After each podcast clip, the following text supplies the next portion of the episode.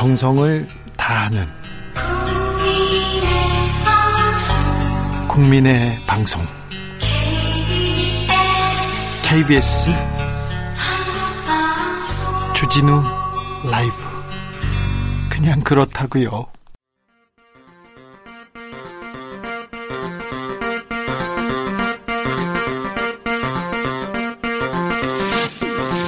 주진우 라이브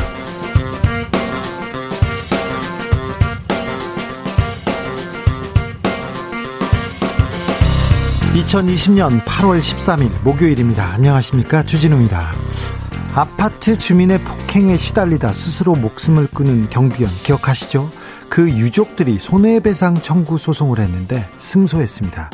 이미 고인이 되신 분께 금전적 보상이 큰 위로가 될지 모르겠지만 죄와 벌은 한 세트라는 거 보여줬습니다. 관련 내용 주스에서 짚어봅니다. 전형적인 밥그릇 챙기기다. 아니다. 기형적 몸집 불리기다. 대한의사협회가 내일 총파업을 예고, 예고하자 이런저런 말들이 많습니다. 정부가 의대 정원을 늘리고 공공의대를 설립하겠다고 하는 게 뭐가 문제인지 의사들은 왜 파업까지 나서게 된 건지 훅 인터뷰에서 대한의사협회 입장 들어봅니다.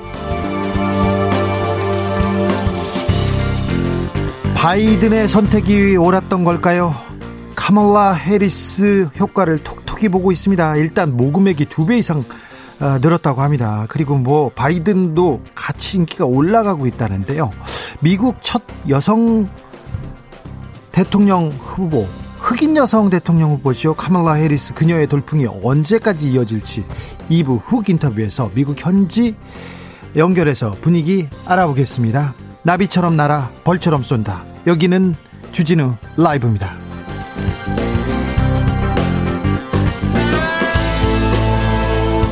오늘도 자중자애 겸손하고 진정성 있게 여러분과 함께 하겠습니다. 조 바이든 후보 그리고 부통령 후보 카밀라 해리스 어, 부통령 후보 아, 미국의 부통령 후보를 우리가 관심을 둬야 됩니다. 우리가 잘 알아야 됩니다. 이분이 북한에 대해서 어떤 생각을 가지고 있는지 우리가 좀 공부해야 됩니다. 좀 씁쓸하지만 이게 현실입니다. 그래서 카멜라 해리스 효과 저희가 자세하게 짚어보겠습니다. 아, 여전히 중부와 호남 지역에 비가 내립니다. 걱정입니다. 좀 비 피해 아, 각별히 좀 신경 써 주십시오. 서울은 어제 오늘 비가 내리지 않았는데 오늘은 조금 흩뿌렸어요. 그런데 아 너무 습해요. 그래서 밥솥 안에 들어갔다는, 어? 들어가 있는 것 같다는 그런 얘기도 하는 분 보셨어요. 누가 옆에서 입김을 계속, 후, 이렇게 부는 이런 좀 찜찜한 상황, 밤에도 계속된다고 잠 설친다는 분들 많은데, 아, 이렇게 불쾌지수가 높아진 여름밤 어떻게 보내는 게 좋을까요? 좀 시원하게 보내는 법 좀 알려주십시오. 저도 좀 잠도 좀 좀 자고 싶은데요. 샵 9730 짧은 문자 50원 긴 문자는 100원입니다. 콩으로 보내시면 무료입니다. 그럼 주진우 라이브 시작하겠습니다.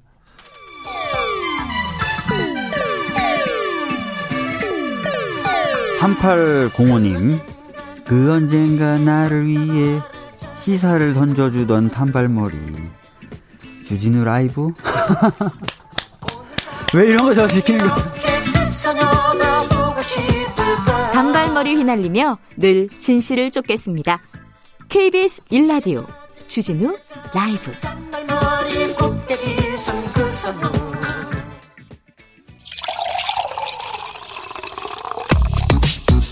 진짜 중요한 뉴스만 쭉 뽑아냈습니다. 줄 라이브가 뽑은 오늘의 뉴스 주스. 시사인 송지혜 기자 안녕하세요. 네, 안녕하세요. 네, 집중호우 피해 상황 좀 살펴볼게요. 네, 중앙재난안전대책본부는 1일에서 12일 동안 수해에 따른 인명피해를 사망 33명, 실종 9명, 부상 8명으로 집계했습니다. 이재민은 11개 시도에서 약 4,500가구 8,000명이 발생했고요. 어제 기준으로 아직 3,000명이 집으로 돌아가지 못한 것으로 나타났습니다. 네. 어, 남부지방 11개 지자체가 특별 재난 지역으로 선포됐습니다. 네, 문재인 대통령이 오늘 11개 지자체를 특별 재난 지역으로 추가 선포했는데요. 어디 어디죠? 전북 남원시와 전남 구례군, 곡성군, 담양군, 화순군, 한평군, 영광군, 장성군, 나주시 그리고 경남 하동군과 합천군입니다. 특별재난지역으로 선포된 지자체는 모두 18곳이 됐고요. 윤재관 청와대 대변인은 이번 2차 선포는 지자체가 특별재난지역 선포를 건의한 직후 행정안전부가 긴급사전 피해 조사를 실시해서 선포 기준의 초과 여부를 우선적으로 판단해서 이루어졌다 이렇게 밝혔습니다. 4대강 사업 계속 지금 논란이 되는데 이제는 태양광 설치 여기 이게 논란이 또 붙었어요. 산사태와 태양광 이게 어떤 관련이 있는지 정치권 공방 계속되네요. 네, 산지에 있는 태양광이 산사태의 원인이다 이렇게 지목이 된 건데요. 네. 50여일간의 장마 기간에 피해를 입은 산지 태양광 시설은 모두 12건입니다. 아니 산을 깎아서 어디는 좀 메우고 그래서 태양광 패널을 설치했기 때문에 산사태 원인으로 지목, 지목받는 보다 이렇게 생각했는데 12건이면 전체 우리나라 태양광 발전 시설이 어느 정도죠? 네, 그 전체 만 2,700여 개의 태양 산지 태양광 발전 시설이 있거든요. 만 2천여 개에서 지금 네, 12개 소의 피해가 발생한 겁니다. 뭐, 네. 뭐 산업 통상자원부는 발전 시설의 0.1%에 불과하다. 전체 산사태 발생 1174건 중에서도 1%다. 이렇게 말을 하고 있는데요. 논란은 사실 미래통합당에서 나오고 있습니다. 네. 미래통합당은 어 그 이게 설치가 된 게 이명박 정부 첫 해인 2008년에 가동을 시작한 거거든요. 예? 그런데 야당은 태양광 설치가 산사태 원인이 됐다면서 국정조사를 요구하고 있고요. 이 시설이 근데 규정이 바뀌기 전에 허가를 받고 설치됐습니다. 그러니까 이명박 정부 때 설치가 된 거고요. 문재인 정부는 출범 이후에 태양광의 경사도 허가 기준을 기존 25도였던 것을 15도로 낮췄어요. 그러니까 경사도 15도 미만인 산지에는 태양광 패널을 세울 수 있는 겁니다. 네. 산사태가 일어난 지역에는 평균 24도고요. 그러니까 시작 지점의 인근은 경사도는 또 37도에 달하는 곳도 있어요. 앞서 말씀드렸듯이 이명박 정부 첫 해인 2008년에 가동을 시작한 어, 태양광이고요. 토사가 흘러내려서 마을을 덮친 겁니다. 네. 정치권에서 계속해서 지금 수해 어, 피해에 대해서 지금 공방이 오가는데 어, 국민들 입장에서는 그렇게 뭐 시선이 곱지는 않습니다. 지금 뭐 난리통인데 왜 이렇게 공방만 벌이느냐 이런 생각도 들고요. 코로나 현황도 좀 살펴볼까요? 네, 오늘 0시 기준으로 코로나19 신규 확진자는 모두 56명이고요.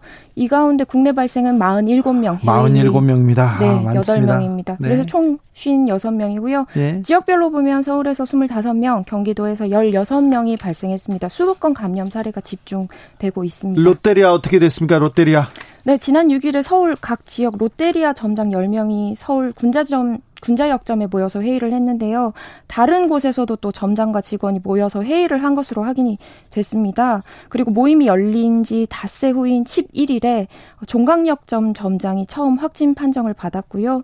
그러면서 참석자 가운데 하루 만에 확진자가 10명이 늘어서 현재까지 11명 감염된 것으로 확인되고 있습니다. 예. 어. 안타깝네요. 반석교회는 어떻죠? 네, 반석교회 관련한 확진자는 지금까지 최소 34명이고요. 예. 교회 관련 13명, 남대문 시장 9명, 4차 감염 사례도 계속 나오고 있습니다. 그래도 남대문 시장에서 폭발적으로 그 감염세가 증가하지는 않습니다. 네, 바로 방역하고 지금 2주간 격리에 들어가 있습니다. 네, 통합당 일부에서 또 박근혜 전 대통령 사면 요구 계속 나오고 있습니다. 강복절 앞두고 광복절 특사 노리고 있는 것 같은데요. 네, 미래통합당 안팎의 친박계 의원들이 박근혜 전 대통령을 사면해달라고 요구하고 있는데요. 대표적인 친박계 무소속 의원인 윤상현 의원이 화두를 던졌고요. 역시 친박계인 통합당 박대출 의원도 나섰습니다. 박대출 의원은 SNS에다가 국민 통합을 위해서 박근혜 전 대통령을 특별 사면해달라 이렇게 적었는데요. 사면은 판결이 확정이 된 피고인이 대상인데 박근혜 전 대통령은 국정농단 재판이 진행 중이기 때문에 사실 불가능합니다. 네. 뭐 당연히 여권에서 비판이 나오고 있고요. 이 와중에 김종인 미래통합당 비대위원장이 박근혜 전 대통령 탄핵과 이명박 전 대통령 구속에 대해서 대국민 사과를 검토 중입니다. 과거의 잘못을 진솔하게 반성하고 뭐 당을 황골 탈퇴하겠다, 미래로 나아가겠다 이런 의지를 내비친 걸로 보이는데 예. 4.15 총선의 참패 원인이 박근혜 전 대통령 탄핵에 대한 당의 입장을 명확하게 정리하지 않은 점을 패인 중의 하나라고 판단했고요. 그러면서 태극기 집회에 나가시는 분들하고 손을 잡은 것이 패인이라고 얘기했는데 어, 8.15를 맞아서 서울 도심에서 대규모 태극기 집회가 지금 예정돼 있습니다.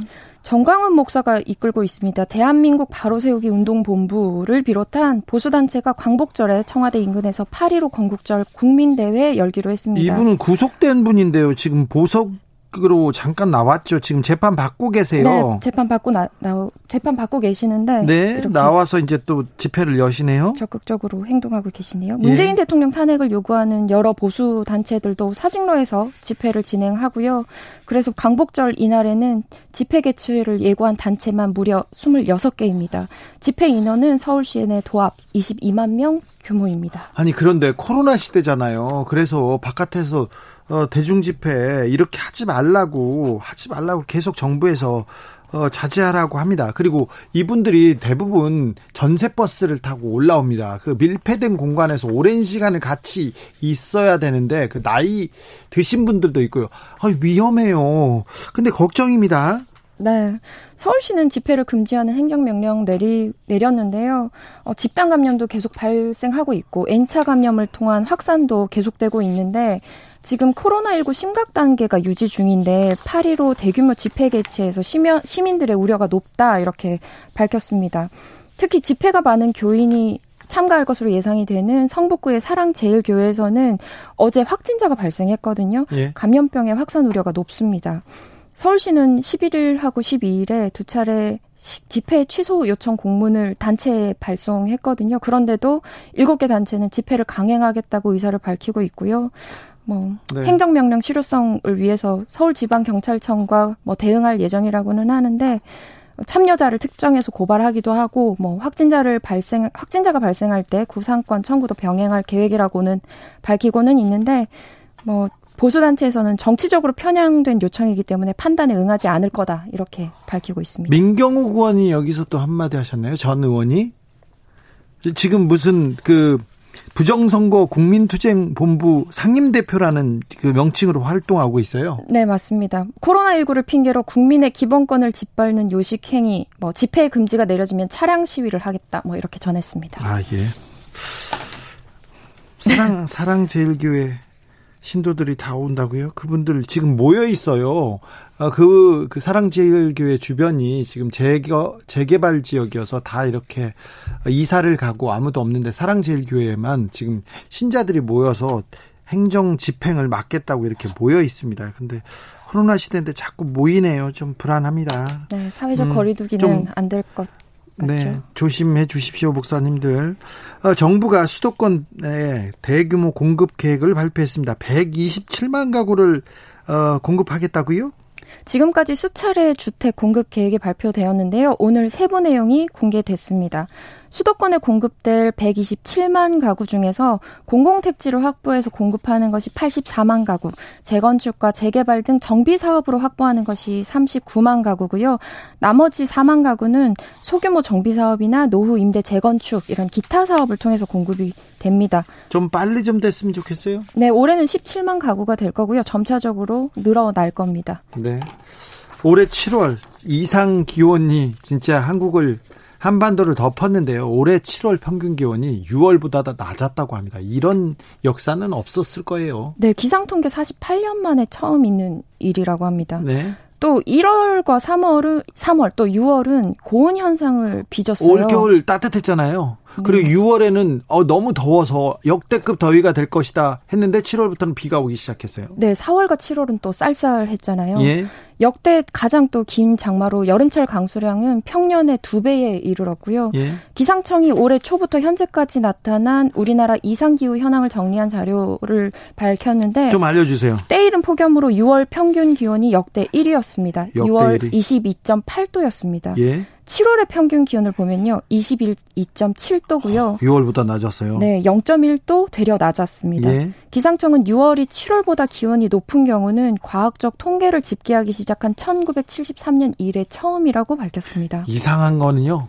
위기라는 거예요. 맞아요. 뭐 잘못돼 가고 있다는 거예요. 그러니까 우리가 너무 좀 지구한테 함부로 하고 어, 플라스틱 함부로 쓰고 막 버리고 그랬다는 거예요.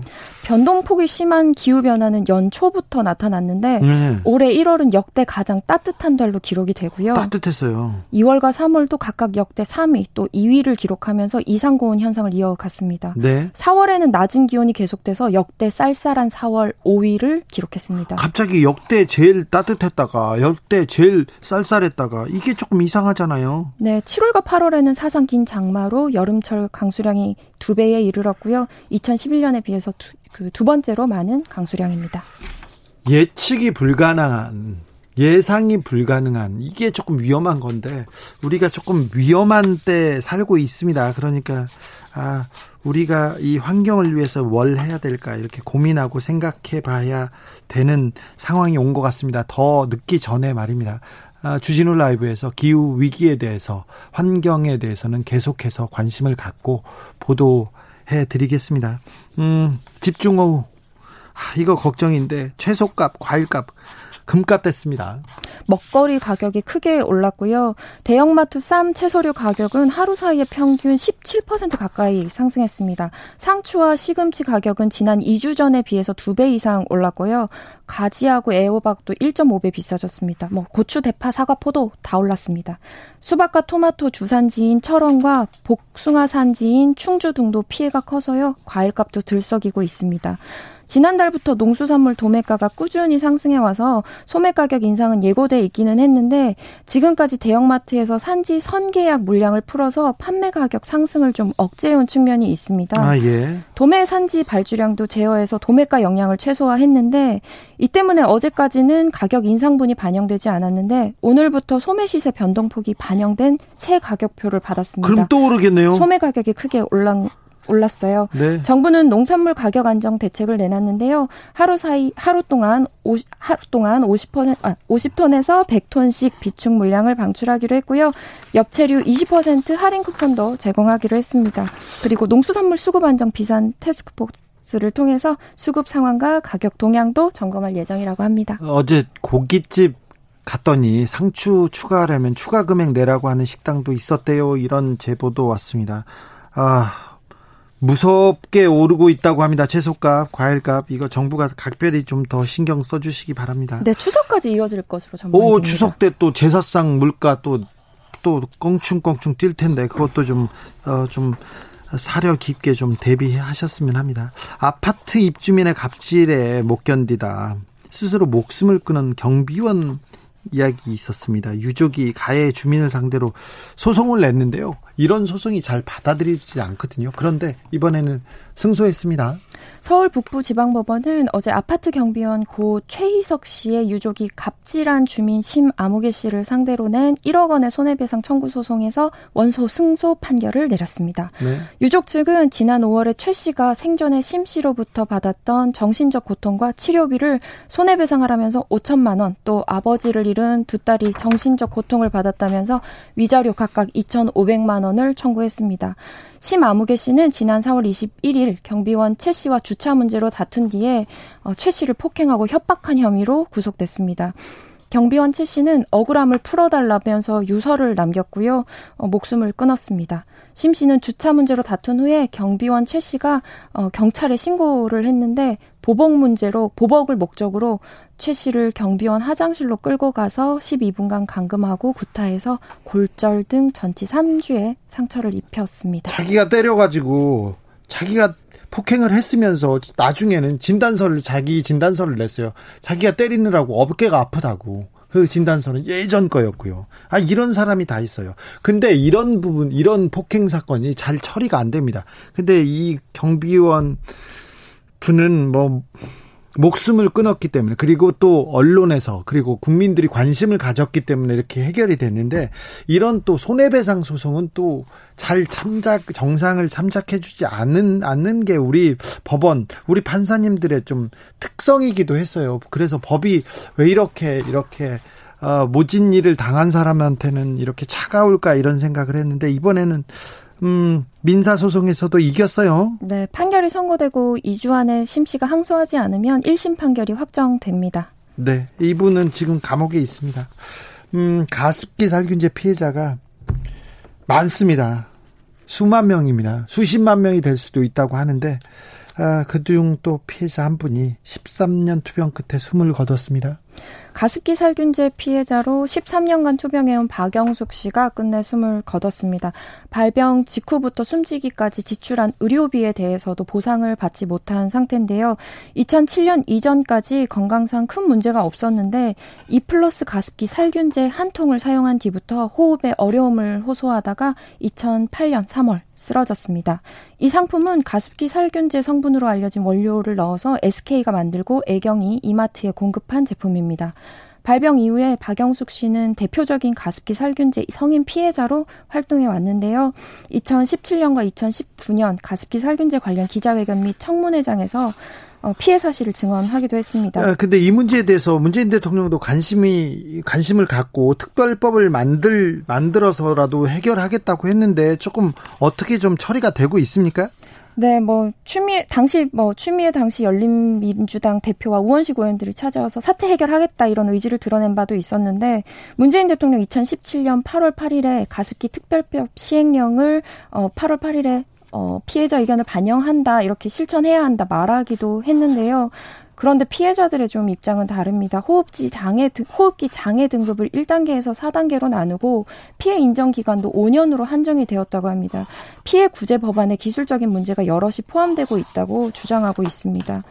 현재 가습기 살균제 피해자는 어, 6,833명이고요. 이 중에 1,500여 명이 사망했습니다. 추미애 당시 더불어민주당 대표였습니다. 그리고 이 문제는 돈을 벌려고 돈을 벌려고 기업이 SK 예경 이런 데가 유해한 환경 유해한 물질을 그것도 물질을 숨겼어요. 숨겼는데 그때 교수들 서울대 교수였습니다. 의사들 도장 다 찍어주고 환경부에서 식약청에서 다 도장 찍어주면서 이 사람들도 다 공범입니다. 근데 누구 하나 제대로 처벌 받았다는 뉴스 전해드리지 못하고 있어서 저의 마음도 좀 안타까운데요. 음, 많은 사람들이 숨졌고 또 숨져가고 있습니다. 끝나지 않았습니다. 이 문제. 그리고 이 기업의 이익을 위해서, 이 돈을 위해서 생명을 이렇게 경시하는 이런 풍조는 따끔하게 처벌해서 좀, 좀 우리 대, 우리 때에 사라지게 만들어야죠. 여기까지 하겠습니다. 주스 송지혜 기자 함께 했습니다. 네, 고맙습니다.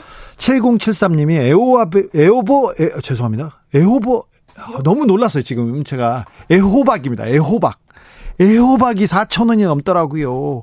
아, 오른 채, 채소값, 체감중. 어, 놀라운데요. 근데 애호박은 어디에다 먹는 건지 난 저는 잘 모르겠네요. M소연님, 상추 10장에 2,000원 정도 하더라고요. 아, 그래요? 식당에서 그러면은 상추 이렇게 싸가지고 집에 가가지고 가, 면 이게 돈 버는 건가? 아닙니다. 그렇게 하시면 안 됩니다. 이호남님은 부산인데요. 매미도 울고 잠자리도 날아다니고 모처럼 여름날인 것 같아요. 아, 부산 지역은 비가 거, 그쳤군요. 네, 다행입니다. 노희용님, 덥다, 덥다 하면 더 덥다. 네, 알겠습니다. KK님, 여기는 호주인데요. 맘 가득 추위 보내드려요. 아, 호주는 겨울이죠. 네, 아, 거긴 따뜻했으면 좋겠습니다. 1156님, 요즘 배달받으면 들어있는 아이스팩을 어, 봉지에 넣고 안고 주무세요. 아, 이거 안고 주, 자다가 이러다 죽을 것 같은데요. 추워서 죽어요. 그러면 안 됩니다. 이거는 어, 권해드리지 않습니다. 백헌종님, 에어컨 제습으로 틀어놓고 어, 놓고 계시면 꼬실꼬실해요. 그걸 모르시나요? 아, 에어컨 제습이라는 게 있습니까? 아, 네. 아, 제가 한번 시도해 보겠습니다. 이진주님, 더위 많이 타는 4살 아들이 자다 보면 자꾸 없어져요. 알고 보니 현관에 누워서 자고 있어요. 어, 현관 앞에 그 돌이 좀 차가우니까 그 앞으로 가, 가는구나. 밤마다 심장이 철렁철렁 하네요. 네. 아, 네. 귀엽다. 그래도 자, 그 현관 앞에 아, 쭈그리고 자고 있는 모습이. 교통정보센터 다녀오겠습니다. 정현정 씨. 주진우 라이브.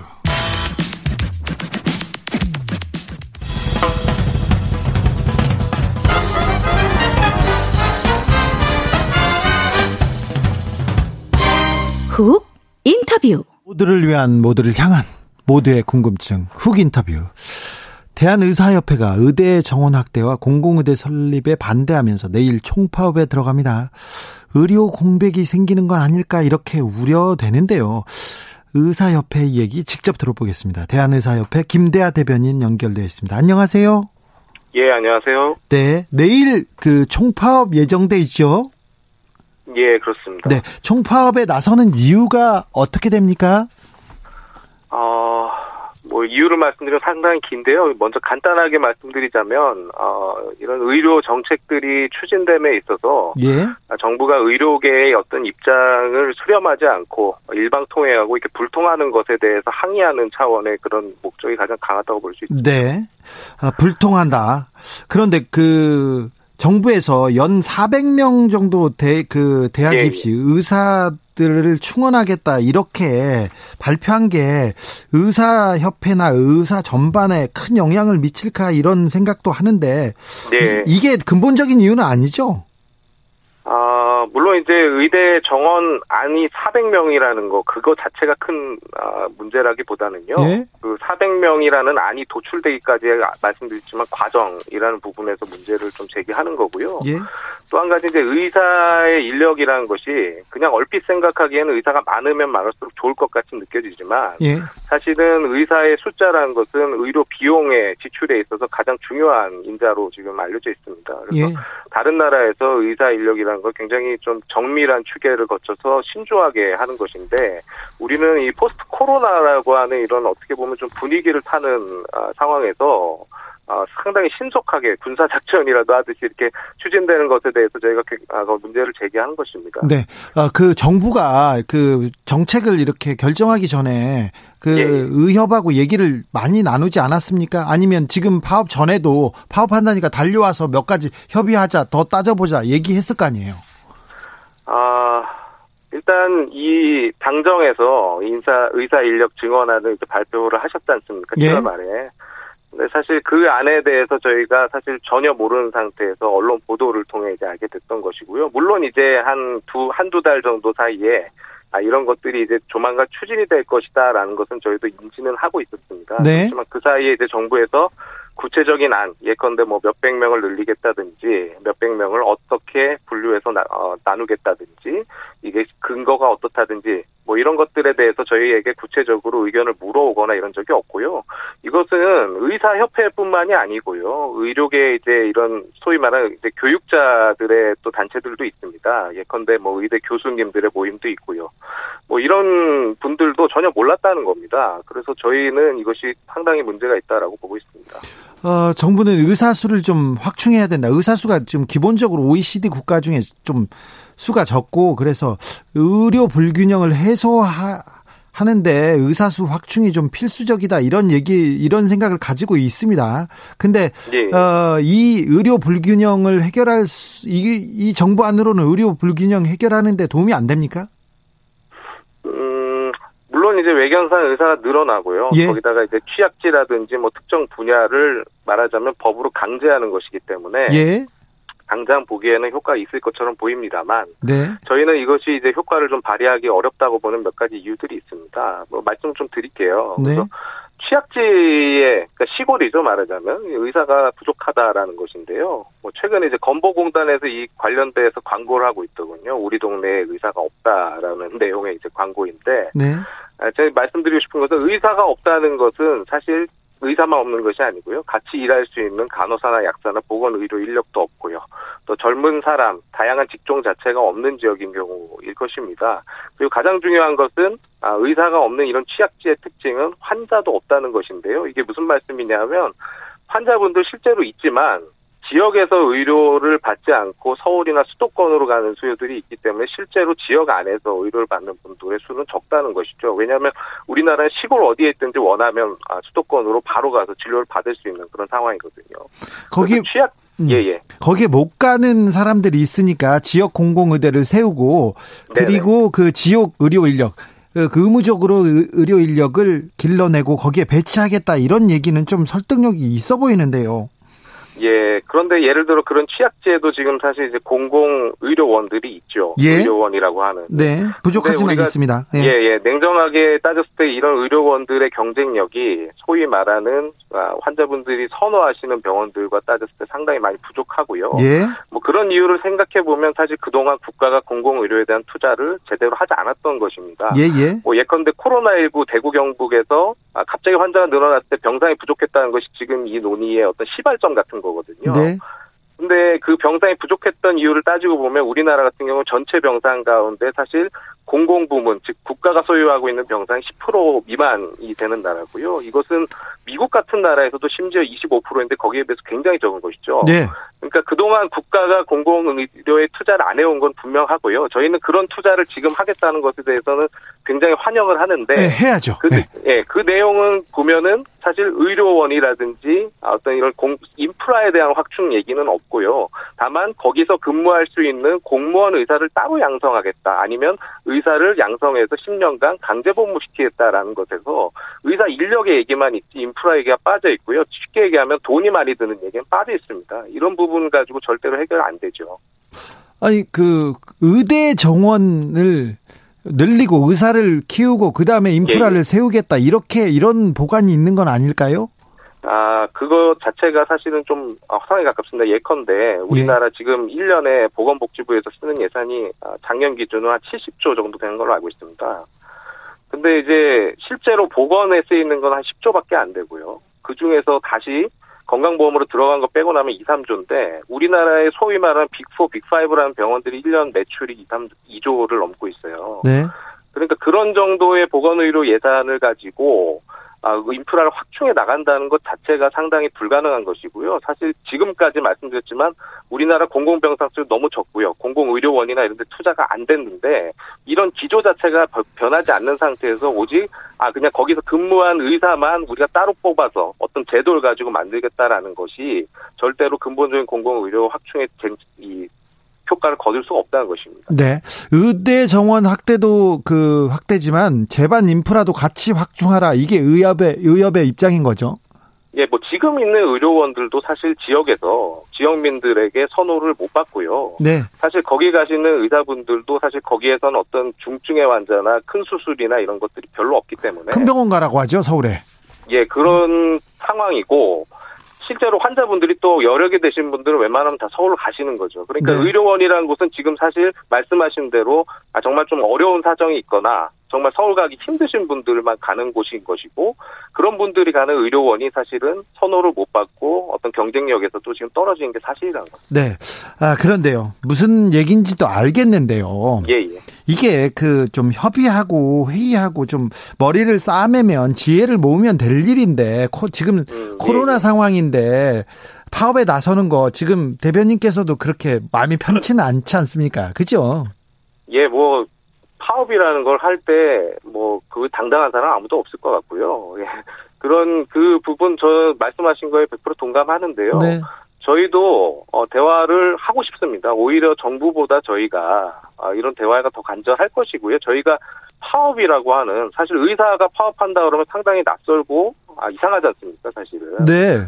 예. 그래서 저희가 왜 이런 것들을 하게 됐느냐, 여기까지 오게 됐느냐를 따지고 보면 결국 저희가 합리적으로 뭔가 의견을 개진하고 반대 의견을 내고 이런 것들이 전혀 받아들여지지 않고요. 집단 행동을 말하는 상황에 와서야 보건복지부가 만나겠다, 협의하겠다 이렇게 하시는 상황이라는 것입니다. 그런 것들을 미리 하셨다면 당연히 이런 상황이 안 됐을 거라고 봅니다. 박능우 박능우 보건복지부 장관이 계속해서 대화를 하고 있다. 대화에 임하겠다고 얘기하고 있고요. 예, 예. 어, 뭐 환자의 희생을 담보로 하는 극단적인 방식은 좀 자제하라 이런 입장도 나왔습니다. 어떻게 보셨어요? 아, 일단은 뭐 이런 단체 행동 자체가 국민들께 불안을 드리고요. 뭐 네. 그런 부분에 대해서 정말 죄송하게 생각하고 송구스럽게 생각합니다. 근데 어, 환자의 희생을 담보한다라고 말씀하셨습니다만 네. 지난 7일에 전공의 선생님들이 파업을 할 때도 그랬고요. 예. 내일도 그렇지만 저희가 분만이라든지 응급 아, 이런 중환자 치료, 입원 치료 이런 필수 분야의 인력은 다 유지를 하는 것이 방침이고요. 이것은 뭐 국가에서 요청을 한다든지 명령한다고 해서 하는 것이 아니라 이건 의사 집단의 어떤 자율적인 조치입니다. 그래서 파업이라는 것은 저희가 이 도저히 저희의 의견이 받아들여지지 않는 상황에 대해서 항의하기 위한 목소리를 내기 위한 의사를 표출하기 위한 수단인 것이지 절대로 이것이 뭐 국민께 어떤 해를 가한다거나 불편을 드리고자 하는 것이 전혀 아닌 것이고요. 말씀드린 대로 저희야말로 대화를 하고 싶습니다. 그런데 이미 결론을 정해놓고 아 이미 추진은 하겠다 불가피하다라고 이야기하면서 대화하자라고 하시는 것은 사실상 대화할 의지가 없는 것처럼 보이는 게 사실이고요. 저는 이렇게 비유를 하는데요. 결혼은 절대 안 하겠다고 못을 박아놓고 상견례 하겠냐고 물어봤을 때 어떤 사람이 과연 나올 것이 것이냐 아, 이렇게 말씀드리고 싶습니다. 지난번 전공의 협의 그 관계자도 저기 파업할 때 얘기를 좀 나눴는데요, 저희하고. 근데 예, 예. 경무에 시달린다. 우리 진짜 최저 임금도 못 받고 일한다 하면서 예, 예. 처우 개선을 얘기했는데 얘기 처우 개선을 위해서도 전공의들의 처우 개선을 위해서도 의사 인원 확대 좀 필요한 것 같아요. 얘기 끝나고 보니까 왜 음. 예, 예. 그런데 반대하는지 모르겠더라고요. 네, 그러니까 의사들이 매번 얘기하는 게 아, 다른 나라보다 두세 배 일을 해야 된다. 예. 전공의들은 100시간 이상 아, 일을 하면서 너무 힘들다 이런 예. 것들인데요. 예. 그 말씀만 들을 때는 의사가 상당히 부족하니까 적어서 그렇다 많이 뽑으면 해결되겠구나라고 생각하실 수도 있습니다. 예, 그런데 그게 사실은 병원이라는 공간의 상세가 한정된 논의입니다, 사실은. 무슨 말씀이냐면은, 우리 국민들께서도, 아, 의사가 좀 부족해, 좀 많이 뽑았으면 좋겠다라고 느끼실 때 언제냐면은, 대형 병원에 가셔서 2시간, 3시간 대기했다가, 1분 보고 나올 때 만나서, 예, 2분, 3분 만에 얼굴도 제대로 못 보고 나올 때, 아, 충분한 설명을 못 들었어. 좀 10분, 20분 서- 설명 듣고 싶다. 이런 욕구가 드실 때 보통 이제 그런 결론에 도달하시는 거거든요. 네. 그런데 말씀드린 대로 이런 것들은 병원 안에서 주로 일어나는 일이죠. 그러니까 정확히 말씀드리면 병원 안에 인- 의사 인력 고용이 굉장히 적은 것이고요. 동일한 우리나라의 소위 말하는 빅4, 빅5 병원의 이런 규모와 동일한 외국의 병원들을 보면 동일한 규모에서 의사 인력이 우리보다 1.5배에서 2배 이상 고용을 하고 있습니다. 병상 수나 규모에 비해서 이런 채용 규모가 굉장히 적다는 것이고요. 물론 병원의 입장도 있습니다. 왜냐하면 의료 수가 자체가 적다 보니까 의사를 충분히 고용 못하는 상황도 분명히 있겠죠. 그렇다 보니까 그동안 말하자면 거기에 대한 대책으로서 활용됐던 게 전공의 선생님들입니다. 전공의 선생님들은 100시간 이상 근무를 해도 불만을 제기할 수 없는 그런 환경이었기 때문에 네. 전공의 한 명이 말하자면 전문의 두세 명 정도의 몫을 감당해 왔는데 2015년에 전공의법이 생기면서 이제 전공의 처우라든지 이런 근무 시간에 대한 논의가 본격화되면서 지금 전공의들의 근무 여건은 이전보다는 조금 향상되고 있고요. 네. 그렇다 보니까 대형 병원들은 사실 전공의의 근무 시간 줄어듦으로써 전문의를 지금 채용해야 되는 입장에 처해 있습니다. 저- 저 그런데- 이번 전담 전문의라는 네. 대변인께서 아까 말했는데 의료 수가 때문이 아니라 수익성 때문에 사립병원에서 충분한 인력을 고용하지 않는 거는 아닌가 이런 생각합니다. 뭐 그런 부분도 있을 있겠죠. 돈 예, 예. 많이 버는 사립병원들은 자기네들이 좀 그 인력을 많이 뽑아야지요. 그런데 그 극단적으로 지금 의사 선생님들의 희생을 그 담보로 지금 이- 그 굴러가고 있는 거 아닌가 이런 생각도 해봅니다. 아, 다음 맞습니다. 질문으로 넘어가 볼 텐데요. 예, 예. 어, 한약 첩약 급여화 이 부분에 대해서 지금 그 의사 선생님들 반대하고 있죠. 정부가 이 추진하고 예, 예. 있는 이건 어떤 내용인가요? 아, 아, 첩약이라는 것이 이제 뭐 흔히 말하는 탕약 같은 한약인데요. 네. 그러니까 예. 지금 이제 7월 말에 건강보험 정책 심의위원회라고 하는 건정심에서 이 첩약이 아, 첩약 급여화 시범 사업이라는 게 이제 통과됐습니다. 이게 뭐냐면은 월경통이나 안면마비와 같은 3개 질, 질환에 대해서 한의사 선생님들이 이제 진료를 보고 첩약을 처방을 할 때 이 과정을 건강보험 급여를 해준다는 것이고요. 예. 예, 본인 부담 50%로 해서 연 500억 원, 아, 실제 환자 부담금까지 하면 1000억 원 정도가 소요되는 시범 사업을 3년간 하겠다. 그 이후에 확대하겠다 이런 내용인데요. 저희가 반대하는 이유는 어, 건강보험의 재정이 아주 뭐 충분하다면, 예, 뭐, 환자분들의 요구가 있고 보장성 강화를 위한 목적으로 뭐 이런 것들을 할 수도 있다고 봅니다. 그런데 건강보험 재정이란 것이 뭐 최근에도 계속 논의가 된 것이 앞으로 계속 부족할 것이다 이런 얘기가 나오지 않습니까? 예. 예. 그러다 보니까 결국에는 어떤 것에다가 건강보험 재정을 투입해야 되느냐. 그러니까 결국 우선순위를 엄격하게 보는 것이 굉장히 중요하다고 저희는 보는 것이고요.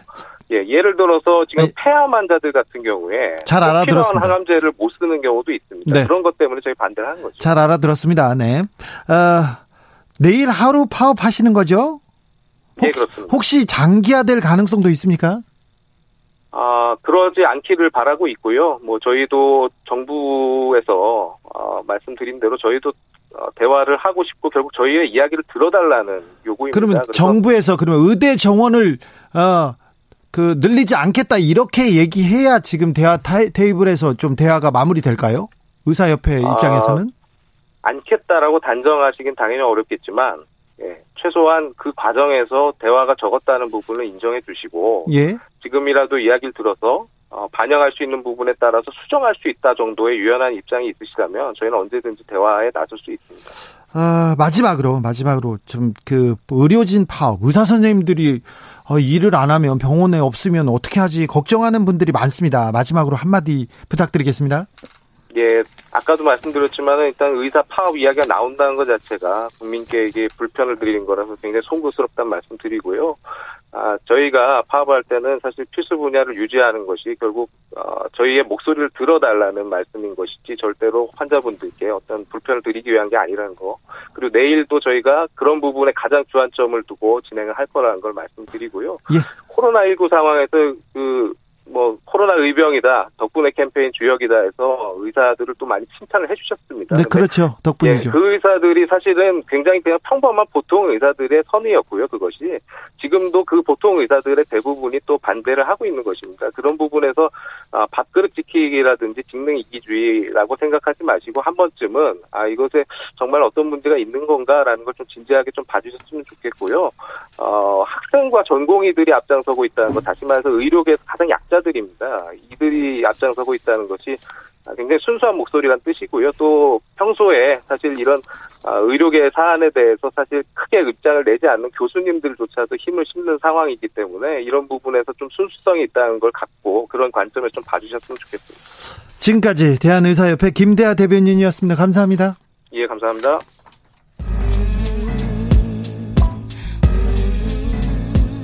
나비처럼 날아 벌처럼 쏜다.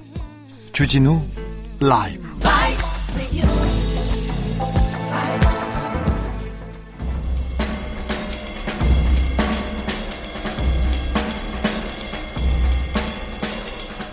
느낌 가는 대로 그냥 고른 뉴스 여의도 주필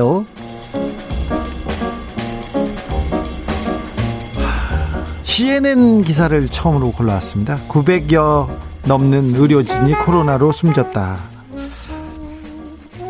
CNN 기사인데요. 922명. 지금 코로나 사망자가 미국에서 16만 5천 명이 넘어갑니다. 그 중에서 922명의 의료진, 그러니까 의료보건 노동자의 사망이 있었습니다. 그 중에 40%, 거의 40%는 간호사였습니다. 안타깝게도, 음, 이 중에 62%는 유색인종이었어요. 흑인 환자의 사망률이 매우 높다는 거는 보셨죠? 들으셨죠? 왜 병은 가난하고 약한 사람을 먼저 공격하는지 잘 모르겠습니다. 아, 그리고 코로나 환자들을 어, 보호하기 위해서 치료하기 위해서 이만큼 큰 희생이 있었다는 뉴스에 진짜 의료진에게 되게 대단히 감사함을 갖게 되는데요. 예. 갖게 되는데 우리는 파업한다고 해서 이건 또 무슨 내용이지 자꾸 여러 생각이 듭니다.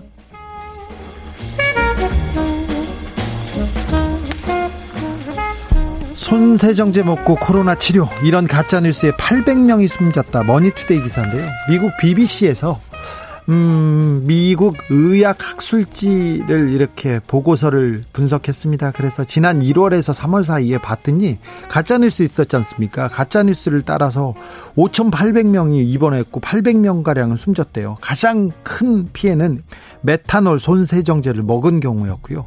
그 다음에 마늘을 다량으로 먹다가 이렇게 사고를 당하는 경우도 있었고요. 비타민 다량 섭취도 마찬가지였습니다.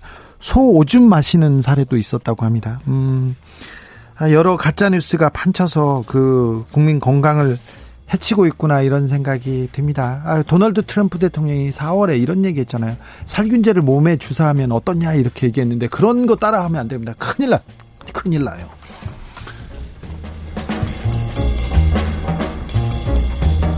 사망자 적다 자화자찬 아베 코로나 지도력에서 꼴찌 트럼프도 늘렀다 서울신문 기사인데요. 어, 일본, 미국, 유럽 등 6개국 지도자에 대한 어, 심도 깊은 설문조사가 있었습니다. 그런데 코로나 대응에 대해서 가장 못한 정치인이 누구냐 했더니 아베 총리가 1등이었답니다. 그 점수는 마이너스 34%였고요. 어, 트럼프 대통령보다도 그 더 나쁜 수치였어요. 어, 도널드 트럼프 대통령 마이너스 21%, 메르켈 독일 총리는 잘했다는 플러스 42%를 어, 기록했다고 합니다. 이게 도쿄 신문에서 보도한 내용들인데요. 그런데도 요미우리 신문이나 일본 언론 보면 아베 내각을 지지한다는 응답률이 37% 정도, 30% 후반을 지키고 있다고 합니다. 이재용 삼성 부회장, 이재민 수해 관심 압도적 1위. 조선, IT조선 기사인데요. 이재용 삼성 부회장이 30대 그룹 수장 중에서 이재민 수해 피해 지원에 가장 관심이 많은 인물이라는 조사 결과가 나왔다고 합니다. 아, 이게 어떻게 조사를 하면 이런 마음 관심법을 썼을까 이런 생각도 했는데 글로벌 빅데이터 연구소라는 데가 있었어요. 근데 그런 분들에서 뭐 30개 기업 집단과 12개 채널을 대상으로 해 빅데이터를 분석했대요. 어, 이분들이 뭘 했나, 뭘 했나, 이렇게 봤더니, 이재용 부회장 구속영장 청구했을 때요. 구속 반대 여론 58에서 90, 59%, 찬성 여론 25%라고 빅데이터를 했다는데요. 어떻게 이런 조사가 가능한지 모르겠어요. 그런데 이분들 조사에 따르면 대통령 이렇게 빅데이터 조사하면 이재용 부회장이 대통령 되는 거 아닐까요? 어 미스코리아 조사에도 이재용 부회장이 될 것 같다는 느낌적 빅데이터 저만의 빅데이터가 막 가동됩니다. 그냥 그렇다고요.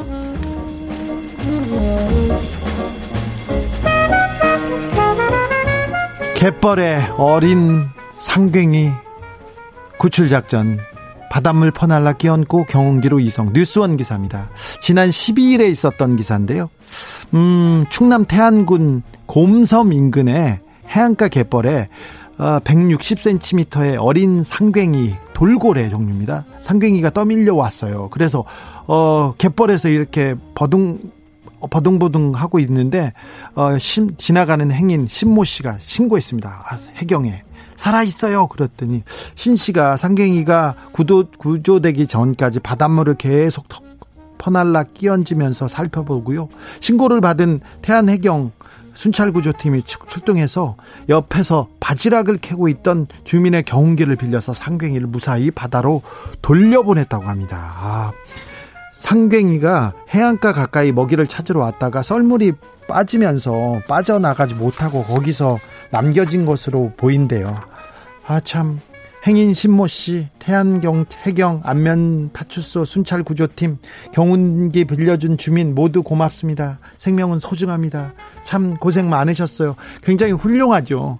옛날에는요, 상갱이든 그 다른 다른 천연기념물 이렇게 무태 오고, 오고 그러면요. 그냥 잡아먹었어요. 잡아먹었어요. 근데 언제부턴가는 언제부턴가는 바다로 돌려보내주자 이렇게 함께 살자 모든 생명은 소중하자 이렇게 다독다독 해주는 시민의식이 주민의식이 굉장히 훌륭하다고 생각돼서요. 상경이 고래인데요. 고래가 이제 바다에서 잘 헤엄치고 잘 살았으면 좋겠어요. 네.